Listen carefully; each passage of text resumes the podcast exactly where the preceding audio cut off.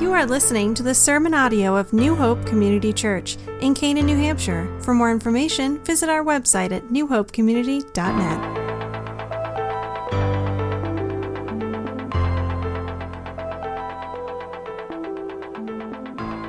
Thousands of students across the U.S. are heading back to college, many hoping that they will find themselves as they go off away from their parents. But they're not the only ones facing some kind of identity search or crisis. Many universities in the South are finding that they are trying to figure out who they are, that their past is creating some problems. Two schools in particular, University of the South in Tennessee, as well as North Carolina at Chapel Hill, are finding that because of their Confederate roots and some symbols on campus of their heritage, that they are walking a fine line. They want to somehow appeal and change who they are to draw in diverse students, at the same time not offend donors and alumni. So the question of who you are and what you stand for is very important. It is a matter of great significance. What is our identity? So it shouldn't surprise us that in Peter's letter, very early on, as he's writing to Christians scattered because of their faith, he talks to them about their identity, but maybe not in the way that we might think. Not so much talking about, well, who are you personally in Christ, but who are you corporately in Christ? And so I want to direct your attention to 1 Peter chapter 2. We're going to focus on verses 4 through 10, because it's here that Peter gives us a refresher course in our corporate identity in Christ. Notice how verse 4 begins. It simply says, "As you come to him," the first of many terms in this that are plural, indicating, like I said, Peter is not being very subjective here and saying, well, what do you think it means to be in Christ? What do you think just your personal identity is? I think we're minded in a world that we live in today, a postmodern world. Everything is very subjective. Everything is very personal. It's your personal journey. It's your personal story. Well, Peter moves us out of that and says, let's talk about your objective, corporate identity. As you come before God, what does that mean? And so as we look to explain this further, I want you to think of who this is writing here, Peter. Think back to a time in the Gospel of Matthew when Jesus asked the question, who do people say that I am? And there's lots of different comments replied by the disciples. And then he says, but who do you say that I am? You may remember that's when Peter speaks up, gives his confession that you are the Christ. And then you have the statement about the church that will follow. And I think what you have here is Peter answering that same question for us once again, but with a much deeper understanding, with a much deeper humility, as he says, let me tell you who you are in Christ, who you are corporately, your corporate identity, what you stand for, and what you should represent.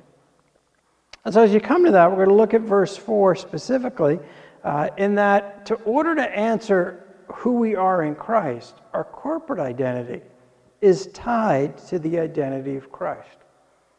In other words, if we don't have who Christ is correct, then our identity is not going to line up.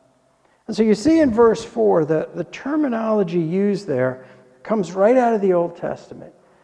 Speaking of Christ, it says, as you come to him, he is the living stone. Now, if you paid attention and look at this passage closely, you'll notice there's at least three direct references from the Old Testament. You have Isaiah, you have Psalms referred to in another place, Isaiah again.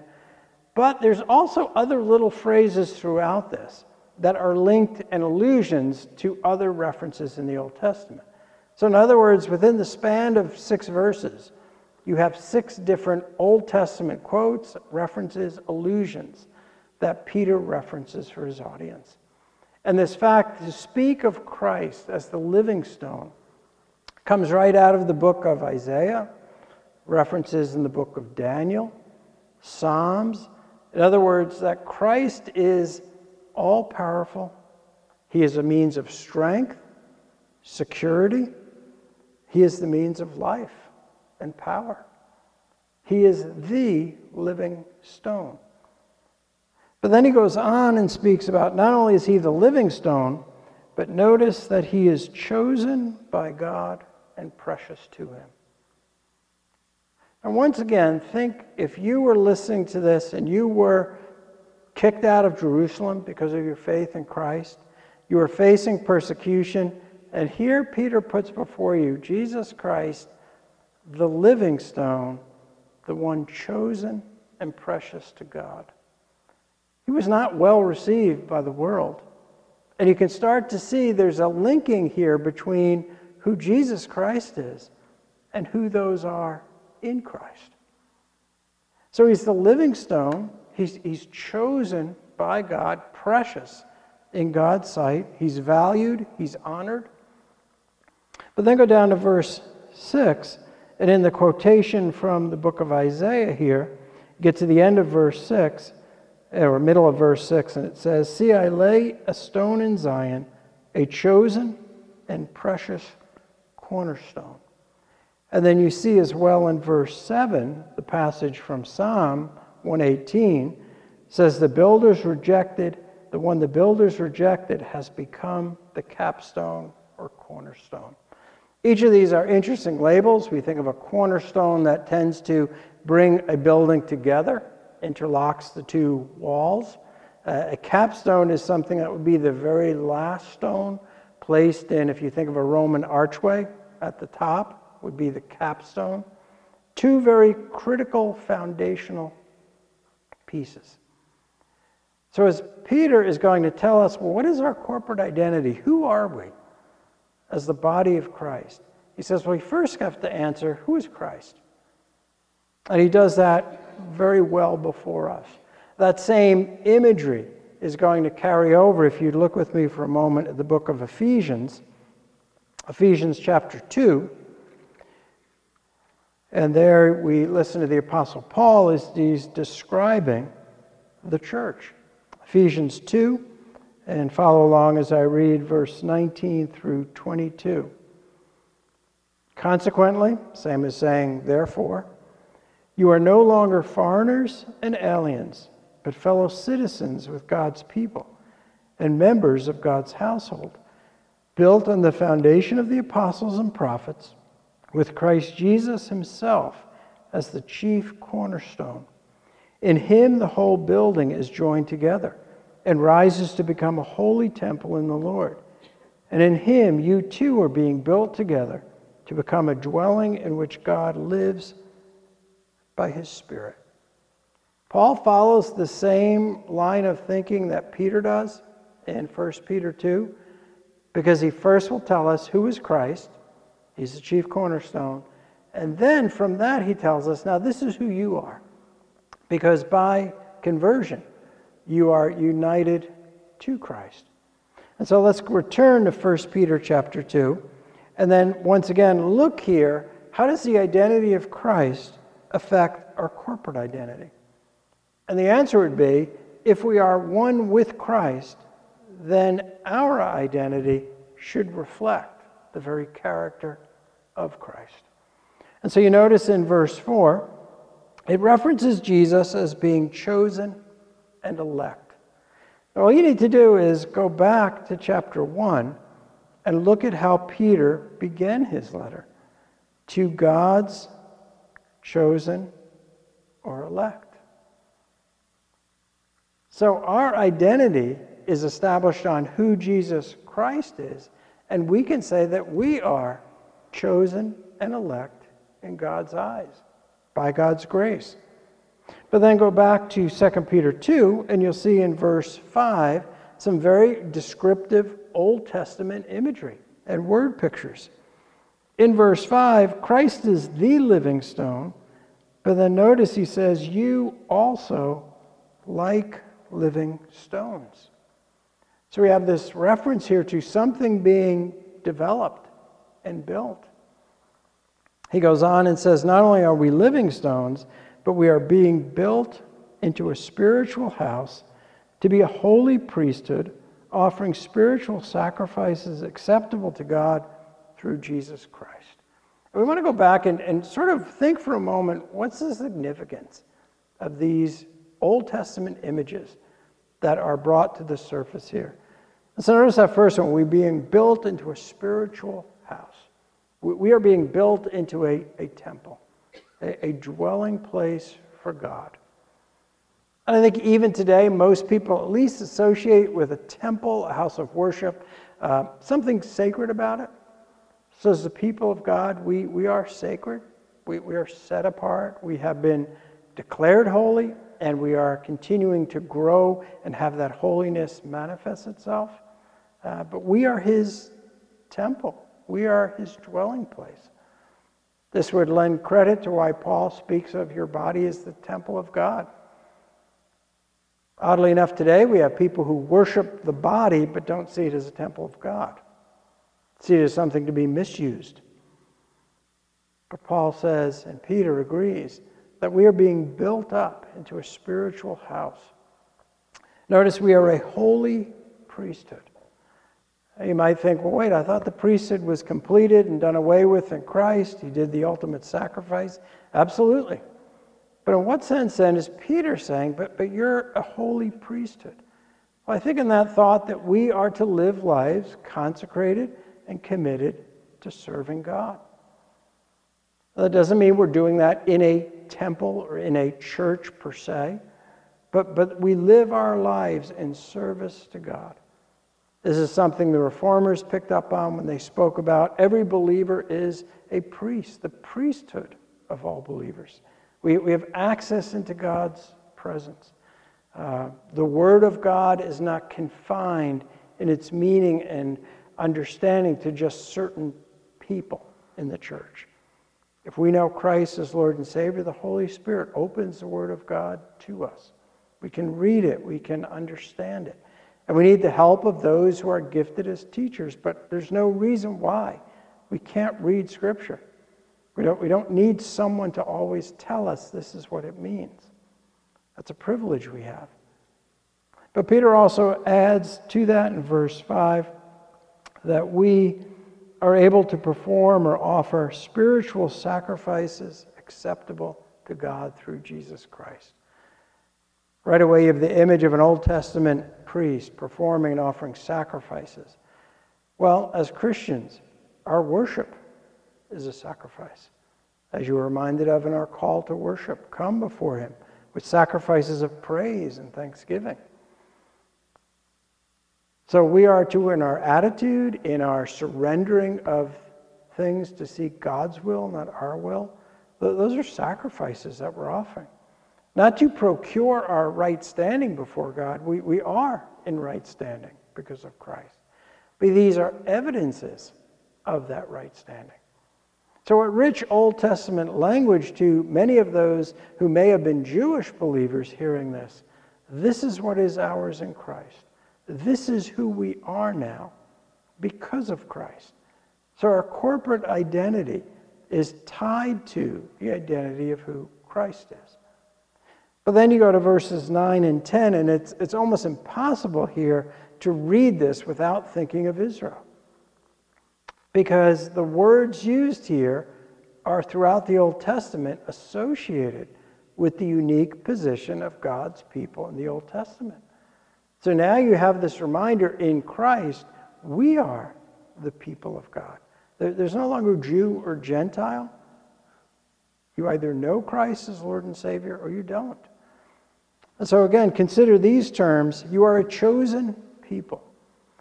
You are not just a nation, so much in like we think of, well, Israel is a nation, but you are a family. You are a people group set aside by God. And this has nothing to do, as we said, it's not racist or anything like that. It's based on our spiritual nature that has been changed through Jesus Christ. So we are a chosen people. And I think as Peter would say that, as I said, he was saying that with the deepest sense of humility, but tremendous rejoicing. I don't want you to forget this. Again, think of his audience. No place to call home. And yet he's telling them, you are a chosen nation. You are a family of God. But he continues to go on and says, you are a royal priesthood. And notice this is for all who know Jesus Christ. Read through the Old Testament, not everybody's a priest. Not every Levite was a priest. Certain Levites were, but not every Levite was a priest.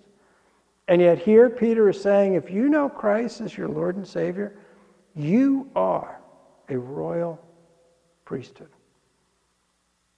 We should be able to say that with the greatest sense of confidence and joy. And I'm sure as you go through your week, as I go through my week, there are probably times you don't feel like much of a royal priest. But that doesn't change the reality of who you are in Christ, because who Christ is unchanging. So you are a chosen people, you are a royal priesthood. Then he says simply, you are a holy nation.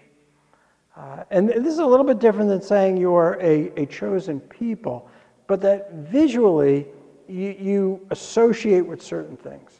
So Israel was associated in different ways that showed they were the people of God. And I would hope through our conversations, through our mannerisms, our actions, those who know us would pick up on the fact that we are believers. We're more than just nice people.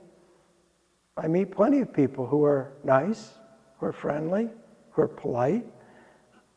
But we need to show more than that, because that is nothing. That we are a holy nation. There's something about us, what we say, what we associate, our identity speaks of the one who owns us. Then he says, you are a people belonging to God. How often when we come to matters of obedience do we find ourselves saying, I just don't have time for that? And what we're assuming is, well, it's your time. That's your possession. That belongs to you. And we're kind of forgetting here, wait a minute, we belong to another. We're people belonging to God. And throughout the New Testament, you have language that reminds us we have been purchased. We have been ransomed. We have been bought. All speaking of a marketplace scene where a price is paid for something and ownership has changed. And maybe as Christians, we need to be reminded as a church that is what's unique about us. We belong to God. Yeah, we have a building, we have a physical address, but we don't belong to the town of Canaan. We don't just belong to this building. We belong to God. We have been purchased by Christ. So everything about us, time, resources, finances, that's not yours. That's not mine. It's God's. What a privilege that we can take what he has just given us and use it for his honor and glory. Not use it to get more, like a prosperity gospel sort of twist on that. We do it freely and willingly. Why? Because he's God. Because of all that he has done for us. You notice in verse 10, this poetic language, once you were not a people, but now you are the people of God. Once you didn't have mercy, now you have received mercy. And you may have picked up on this poetic language comes from the book of Hosea. And if you know the plot line of the book of Hosea, you have God comparing Israel's unfaithfulness with his faithfulness in Gomer marrying this woman, or Hosea marrying Gomer, who is unfaithful. And so these words remind us, why were we saved? Not because God looked at us and said, what an addition you will be to the family of God. But it's because he displayed mercy to us. In the midst of our sin, he demonstrated his love for us. In the midst of the consequences of our own decision-making and pushing him out of our lives, he pursued after us. And I don't know what was going through Peter's mind as he wrote this, but I can't help but think he thought, I know what this means, because I know myself, and I know my life, and how thankful I am that you pursued after me, and now I am one of your chosen people, a royal priesthood, a people belonging to God." But as we think of Peter's rich corporate language and Old Testament imagery that he pulls out here, all of this is intended to get his readers to consider that our corporate identity matters. In other words, there's far-reaching consequences to who we are. And he sort of boils this down to an unavoidable question, an inevitable question. Everyone has to answer, who is Jesus and what are you going to do with him? Everyone you know has somehow already attempted to answer that question. If it's your neighbor who doesn't go to church and doesn't necessarily have any interest, they've already answered that question. They've said, well, Jesus is, maybe he's real, but he's not important. I'm not going to base my life on him. I'm not going to change who I am. I've answered those questions. Who is Jesus and what will I do with him? Hopefully, if you're sitting here, you've answered it in a much different way. But Peter reminds us there have always only been two responses. And he lays those out, one to encourage those who have responded positively to this. The other is to caution and warn those who have already answered in a negative way. And so notice in verses 4, 5, and 6, you have a positive response. Well, those who have placed their faith in Christ. Again, verse 4, as you come, is not just a casual sort of reference here as you go to church, but the verb itself means as you come in the sense of to apply oneself, to be occupied with this. So those who have put their trust in Christ, this becomes a priority in our life.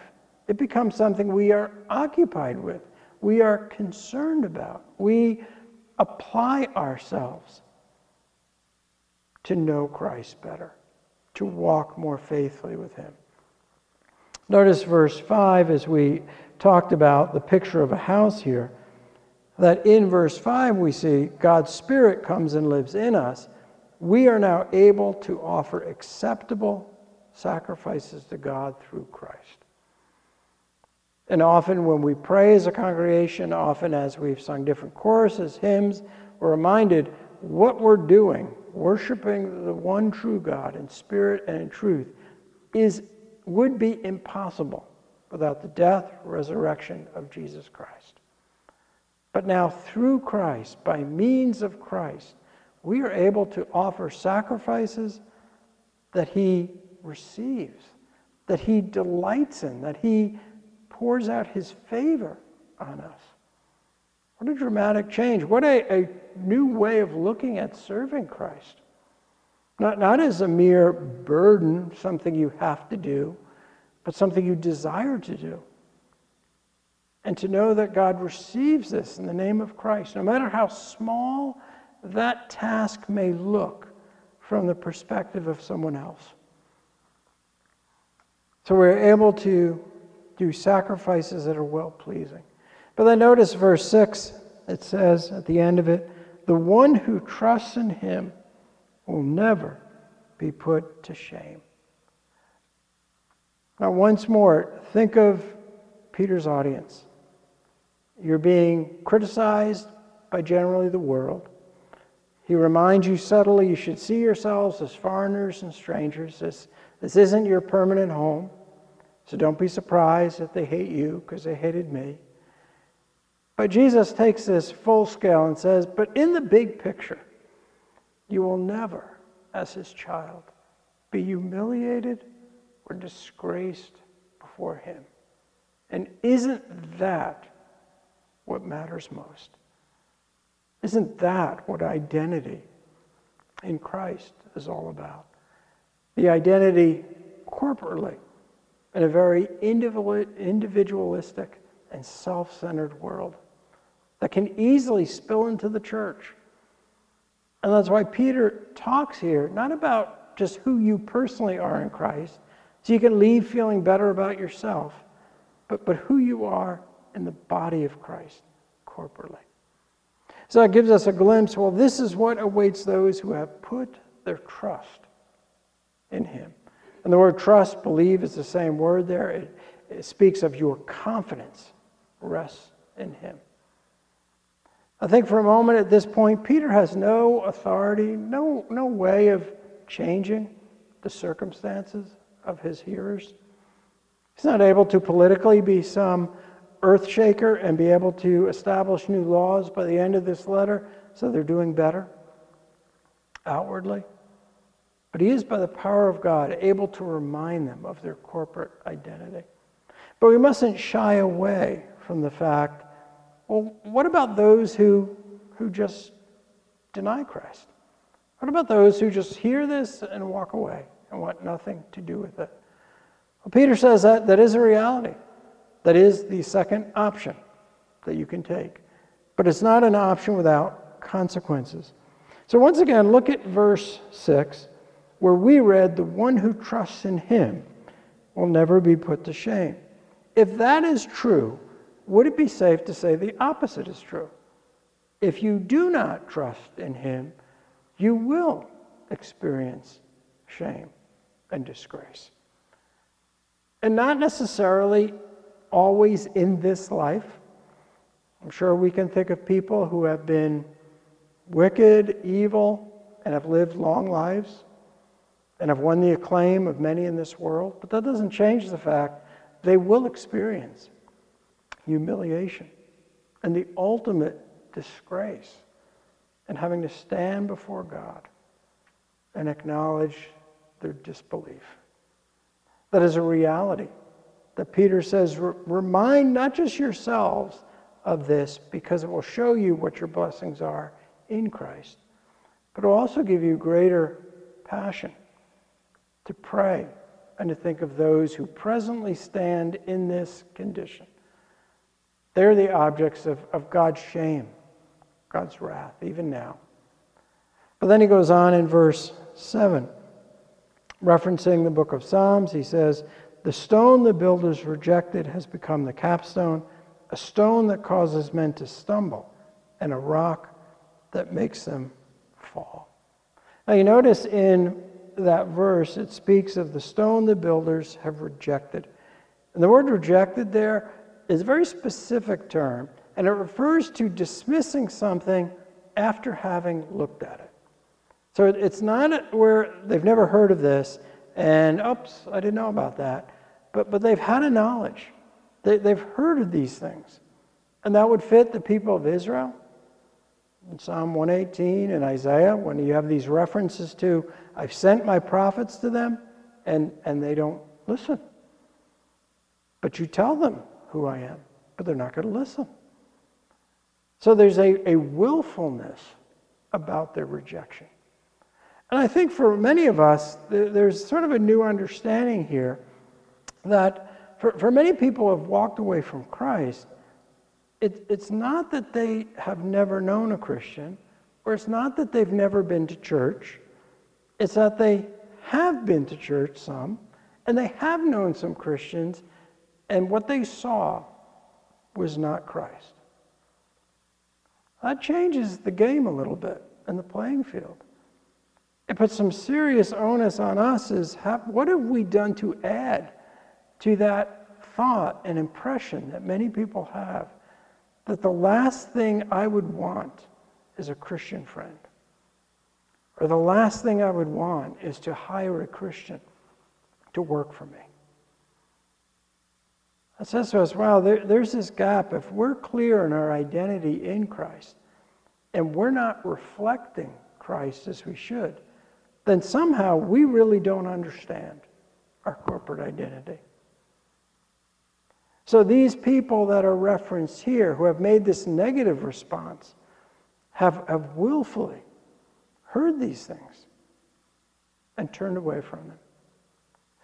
But then notice as well in verse 8 as it goes on, a stone that causes men to stumble. So whereas in the one sense it's a corner, Christ is a cornerstone, that interlocking piece that brings us together, the capstone, that very same stone to those who are hardened by sin becomes a means of stumbling. They trip over it. They cannot get past this. Talk to a Jehovah's Witness, a Muslim. What can't they get past about Christ? That he's God. That he's fully God. He's not just like God. He is God. Or they can't get past the concept of the Trinity. It's a stumbling stone to them. But then he also says, not only is it a stumbling stone, but it's a rock that makes them fall. The root for this word fall here is the picture of a, you might want to say like a mousetrap, where you'd put the bait. In other words, they see it as a trap. They see it as something scandalous. Why would the message of Jesus Christ, the living stone, the one who came to die for your sins, be seen by many in our world, even today, as a very scandalous, ridiculous message? I mean, I'm assuming most of us are sitting here saying, oh, we love this message. And you're probably thinking, you know, keep preaching. Go to 2 or 3 o'clock in the afternoon. I don't mind staying. But to others, why is this the most repulsive, ridiculous, absurd thing to say? Because you're saying your answer to forgiveness is in a crucified Savior. I mean, those are two terms that don't seem to go together. And I think we should realize, you know what, there's some truth to that. It doesn't really make sense, because it is a wondrous, miraculous event. Look with me at 2 Corinthians, where this was not lost by Paul, and he didn't want it to be lost by the church. 2 Corinthians chapter 2 and verses 15 and 16. And maybe this will help us as we interact with people who don't know the Bible, who have many questions about Christ, to realize their initial maybe problem is not hard to see. It will take God's Spirit to change this. But listen to what Paul says in 2 Corinthians chapter 2, verses 15 and 16. For we are to God the aroma of Christ among those who are being saved and those who are perishing. To the one we are the smell of death, to the other the fragrance of life. And who is equal to such a task? Unlike so many, we do not peddle the word of God for profit. On the contrary, in Christ we speak before God with sincerity, like men sent from God. Not only do you have that corporate identity woven throughout this, but as a reminder, there are two very different responses that people will have to you and me as a Christian. To those who know Christ, to those whom God is working on their heart to bring them to Christ, we will be in a refreshment to them, a pleasant aroma.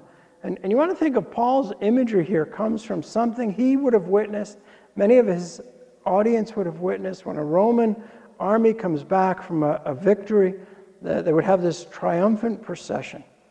And as Roman soldiers led the captive through the streets, people would throw down rose petals, and the horses would gallop over them, and the scent would fill the air. So he says, look, as you go out into the world, you're this certain scent. You will be a fragrance to those who are spiritually hungry, who God is working on their hearts. To one another in Christ, you will delight in each other's presence and your corporate identity. But on the flip side of that, to those who have rejected this, to those to whom this living stone is a stumbling stone, a scandalous thing, you will be repulsive to them. That's the reality that has not changed since the day this was given and will not change until Jesus Christ returns. But our corporate identity should dictate everything that we say, think, and do throughout the week. Because identity, who you are and what you stand for, not just matters, but it has far-reaching consequences for all of us. Let's pray together. Our gracious God, thank you not just for who you are, Father, Son, and Holy Spirit, but out of that, who we are is the body of Christ. May that be evident in everything about us in this coming week. We pray these things in the name of our powerful Savior, who didn't just come to save us from sin, but saved us to be a pleasing aroma to those around us. In your name, amen.